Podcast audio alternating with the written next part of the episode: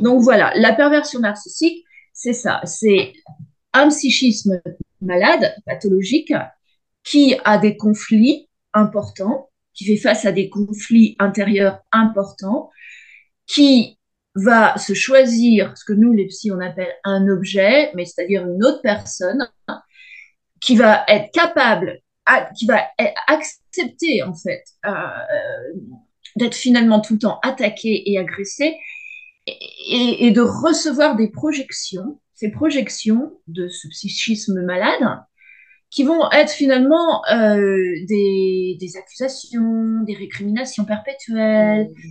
des faux procès. C'est très, oui, c'est très pervers finalement. C'est très pervers. Caroline Bréa est psychothérapeute, psychanalyste et auteure de romans thérapeutiques qui traitent des violences intrafamiliales. Dans cet épisode, nous nous sommes intéressés aux parents et aux conjoints pervers narcissiques, aux raisons de la perversion et puis bien sûr comment se reconstruire. Bienvenue sur Médita le podcast. Mon prénom est Dado. Connais-tu ce proverbe africain qui dit C'est au bout de la vieille corde qu'on tisse la nouvelle Aujourd'hui, je suis Caroline Bréa, qui est romancière, psychanalyste et psychothérapeute. Bonjour Caroline. Bonjour Dado et bonjour à tout le monde. ben, tout d'abord, je tenais à vous remercier d'avoir accepté mon invitation et je suis heureuse de vous recevoir en tout cas sur ce podcast. Eh ben, je suis heureuse d'être parmi vous. Merci beaucoup. Alors aujourd'hui, on va parler du sujet de la perversion narcissique et également de l'aliénation parentale. J'ai un peu de mal. Mais avant ça, est-ce que vous pourriez vous présenter en quelques mots? D'accord. Alors donc, euh, vous avez dit romancière, psychanalyste, psychothérapeute. Je remettrai dans l'ordre.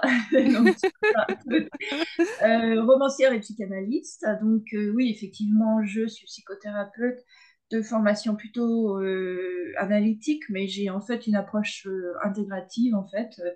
J'utilise les TCC, euh, un support artistique euh, qui est l'écriture de soi et le transgénérationnel, et même, euh, même je dirais aussi un, support corporel parce que c'est vrai que on, a compris récemment, assez récemment en tout cas, hein, dans les cinq dernières années, je pense, à la suite des, des pays anglo-saxons, que le corporel était extrêmement important dans la psychothérapie.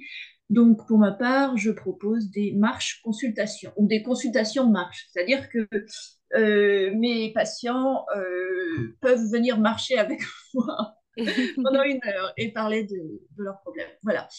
Donc, je crois que non, j'ai pas tout dit. Donc, euh, j'ai dit voilà, romancière.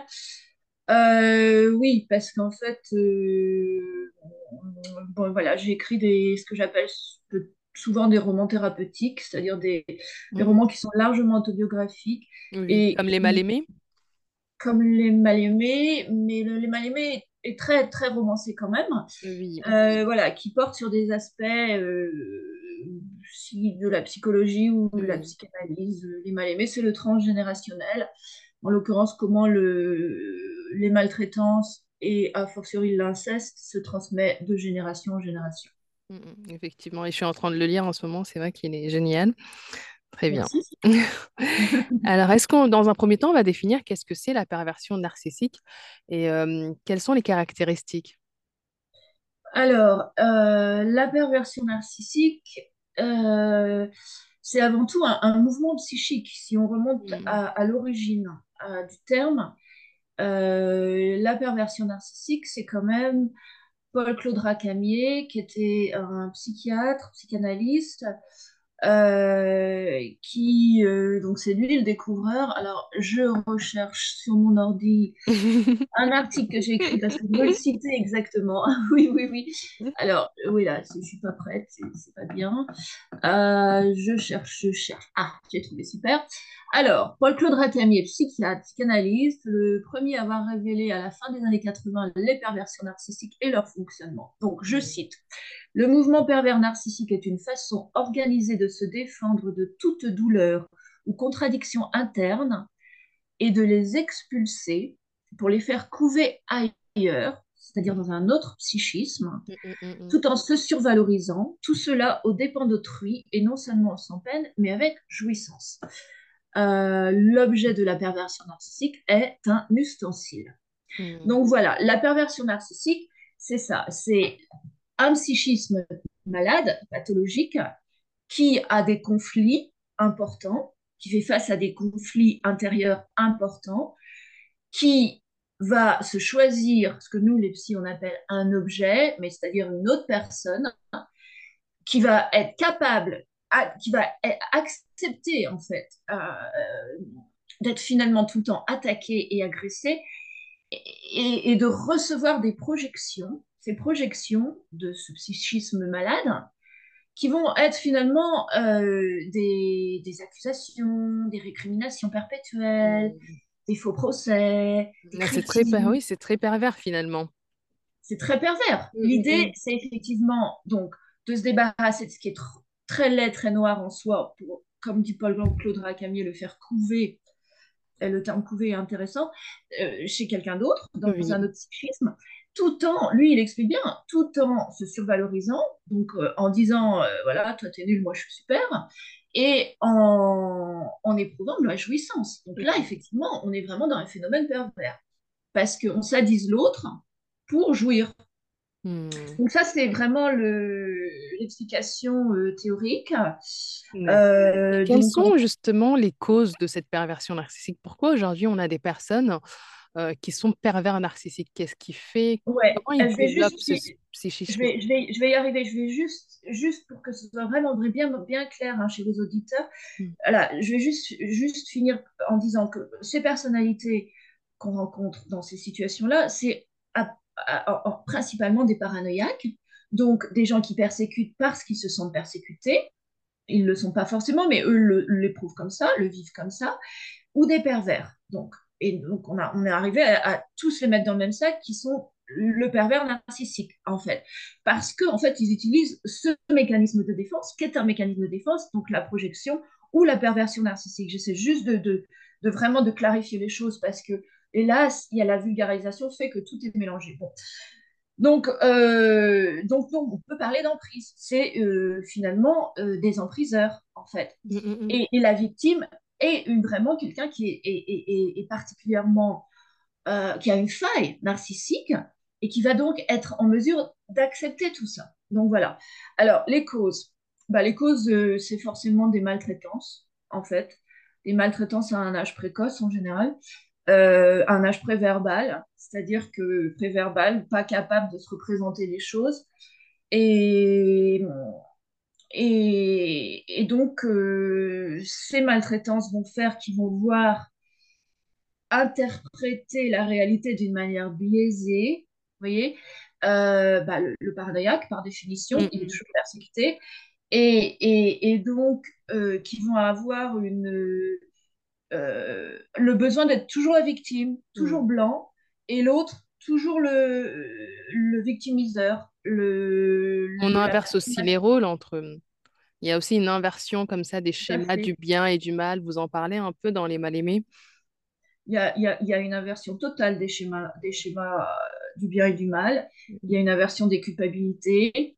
Euh, la victime devient l'agresseur et l'agresseur devient la victime. Mm. Oui, et donc, euh, dans les tribunaux, ça se ressent énormément à l'heure actuelle. On voit que souvent des mères qui dénoncent des incestes de la part de leurs ex ou de la part de, leurs conjoints sont mmh. systématiquement vécues par les tribunaux, tous les acteurs des, des, des, judiciaires ou psychojudiciaires, comme des femmes qui sont fusionnelles et, et donc euh, veulent priver l'enfant, le père de l'enfant et donc doivent être punis. Et du coup, on leur enlève leur enfant euh, et on donne l'enfant aux, parents agresseurs, souvent le père. Hein. J'ai aussi des, des, des, mères paranoïaques. Hein. Euh, bah, je fais face à ça, mais en général, c'est souvent le père quand même.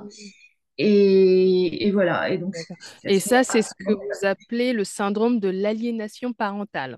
Donc, le, syndrome d'aliénation parentale, il faut déjà dire que c'est un faux syndrome, qu'il n'existe pas, il n'est pas reconnu par l'OMS. Euh, il euh, intervient en général dans des configurations où c'est souvent le père qui accuse la mère d'avoir un, un syndrome d'aliénation parentale parce que justement, elle l'accuse lui d'inceste ou en tout cas de maltraitance contre l'enfant euh, et lui, pour se défendre, va dire qu'elle aliène l'enfant parce qu'elle est fusionnelle et il va être cru. Euh, alors qu'on remarque que euh, dans la très très grande majorité des cas, c'est lui, le parent fusionnel, qui veut garder l'enfant pour lui et qui, du coup, aliène l'enfant, souvent par des mécanismes incestueux. Je rappelle quand même que l'inceste est une emprise paroxystique, donc du, physiologique, mais aussi psychique, mmh. principalement psychique, hein, euh, donc de l'enfant. Et, et donc, euh, bah, peut-être que je te ferais dire que aliéner, c'est quand même un terme très polysémique, plusieurs, qui a plusieurs significations. La première, c'est rendre hostile. La deuxième, c'est éloigner. La troisième, c'est séparer. La quatrième, c'est rendre fou.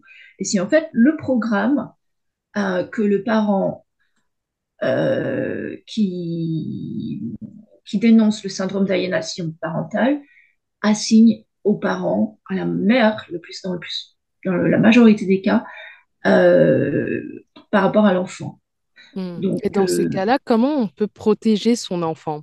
Je pense que c'est difficile. C'est extrêmement compliqué parce que on, se rend compte à l'heure actuelle que les tribunaux français euh, sont sous l'emprise de cette idéologie, cette idéologie de l'agresseur. Euh, mais protéger son enfant, déjà, je pense que c'est d'emblée, c'est ne pas avoir d'enfant avec cette personnalité-là. Donc, il faut déjà être à même de détecter ces personnalités-là. Et après, quand il y a, bah, quand on est dedans, hélas, quand on a un enfant avec une personnalité extrêmement pathologique comme celle-là, bah, déjà, avant les procédures judiciaires, je pense qu'il faut consulter des avocats spécialistes, des psy spécialistes de la perversion et de ces, de, de, de, ces dynamiques, mm, mm, mm. et des associations spécialistes aussi, comme l'association Protéger l'enfant. Peut-être que là, je... D'accord. Et euh, genre, je pense que les séquelles, il y a énormément de séquelles pour l'enfant. Euh, Mais il y a énormément de séquelles. Les, séquelles sont très graves. Euh, il y a des séquelles sur la, la construction psycho-affective de l'enfant parce que les traumatismes sont très importants. C'est un peu comme un peu comme une secte, euh, mais sur un psychisme immature, un psychisme d'enfant. Donc voilà, il y a toutes sortes de, de, séquelles, à commencer par la modification de la personnalité et la possibilité de souffrir d'un trouble de la personnalité à l'âge adulte. Mmh, mmh, mmh, d'accord. Et comment justement cet enfant qui a été victime de perversion narcissique peut guérir une fois adulte ou une fois même adolescent? Ben, déjà en s'éloignant physiquement et donc psychiquement, il faut passer par l'éloignement euh, physique, géographique, pour pouvoir s'éloigner psychiquement du, parent euh, pervers, paranoïaque, enfin empriseur. Et puis ensuite, euh, en se rééduquant au bonheur. Ça, je l'ai écrit dans mon article que je recommande d'ailleurs hein, sur la question. la coparentalité avec un pervers narcissique qui a été publié il y a un mois, je crois, dans François. Oui, sur votre blog. Voilà aussi et, en faisant appel à un psy qui est spécialiste de ces problématiques, bien sûr. Mm, mm, mm. D'accord. Mais c'est possible pour un enfant, je pense, c'est possible de guérir et de, de développer une forme de résilience. C'est toujours possible de guérir. C'est, je veux dire, euh, euh, c'est toujours possible pour un enfant euh, de, de, se réparer. Enfin, c'est, on sait que les, neuroscientifiques nous apprennent que le, cerveau est malléable jusqu'à 25-26 ans, que l'adolescence dure très tard, beaucoup plus tard qu'on croyait, jusqu'à justement 25 euh, ans environ. Donc effectivement, on peut guérir. Mmh, mmh, mmh. D'accord, très bien, très bien. Et pour le conjoint ou la conjointe qui a été victime de cette perversion narcissique, comment elle peut se reconstruire? Est-ce qu'il faut du temps? Est-ce qu'il faut de l'accompagnement? Il faut beaucoup d'accompagnement, il faut un vrai réseau de soutien, euh, un psy pour euh, être en mesure d'appréhender de nouveau la réalité euh, de manière normale, puisqu'en fait c'est ça qu'il faut, hein. c'est qu'ils empêchent les personnes qui tombent sous leur charme ou sous leur emprise euh, ce qui veut dire un peu la même chose de toute façon, hein, puisque c'est des personnes, on parle de personnalités extrêmement pathologiquement narcissiques qui ne peuvent exister finalement que lorsque euh, les autres tombent sous leur charme, comme Narcisse, en fait. Euh, et, donc, euh, euh, un réseau de soutien très important, psy, amis, parents si possible. Parce que parfois, justement, la personne qui est pervers narcissique, elle va un peu isoler sa victime. Et justement, comme elle est assez charismatique, elle va faire croire aux parents, même parfois aux parents de, de la victime, aux proches de la victime, que finalement, c'est la victime qui a tort. Oui, donc euh, effectivement, il faut refuser, il faut refuser l'isolement. Le problème dans tout ça, c'est que c'est un peu comme une secte. Mm, mm, mm. Euh, il y a un lavage de cerveau et qui dit euh, emprise ou lavage de cerveau dit impossibilité de sortir de ça parce qu'on est dans une autre réalité, littéralement. On, adopte finalement la réalité de, de la personne empriseuse, c'est-à-dire les besoins, les désirs, les pensées. Et, donc, c'est très compliqué d'en sortir euh, tout seul, si on est tout seul. Donc, c'est sûr que d'emblée, il ne faut pas s'isoler. Mmh, mmh, mmh. D'accord, très bien, Et euh, dernière question. Euh, pourquoi vous avez choisi de devenir psychothérapeute, psychanalyste? Alors, bah parce que déjà, j'ai vécu tout ça. Donc, j'avais euh, un intérêt personnel dans l'histoire à, à, comprendre. Et, et, aussi pour, pour aider, pour aider les, les femmes qui se trouvaient dans la, situation dans laquelle je m'étais trouvée moi-même. Hmm. Oui, oui, ben, on se répare toujours en réparant l'autre, bien sûr. En tout cas, on a toujours l'impression de se réparer en réparant l'autre. Et euh, je pense qu'on répare l'autre en se réparant aussi, en fait. Exactement, d'accord, très bien.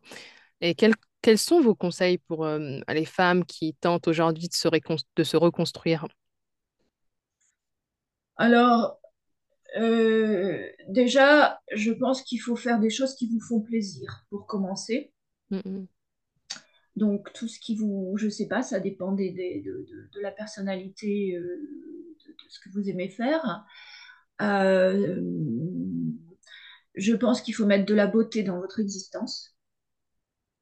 Pour éloigner la laideur, je pense qu'il faut mettre de la beauté dans, son existence. Plus on met de beauté, que ce soit, je sais pas moi, une marche en forêt, une reconnexion avec la nature, euh, avec ses amis, de l'humanité, de l'empathie, grâce à ses amitiés, ou, ses parents, hein. ça peut être les gens de sa famille aussi.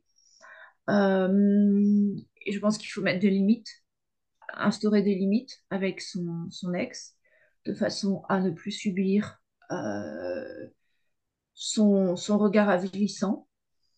Euh, je pense qu'il faut donner du sens à son existence. Il hmm. faut faire des choses qui donnent l'impression qu'on est utile. Enfin, moi, en tout cas, je le vis comme ça beaucoup de patientes qui le vivent comme ça aussi.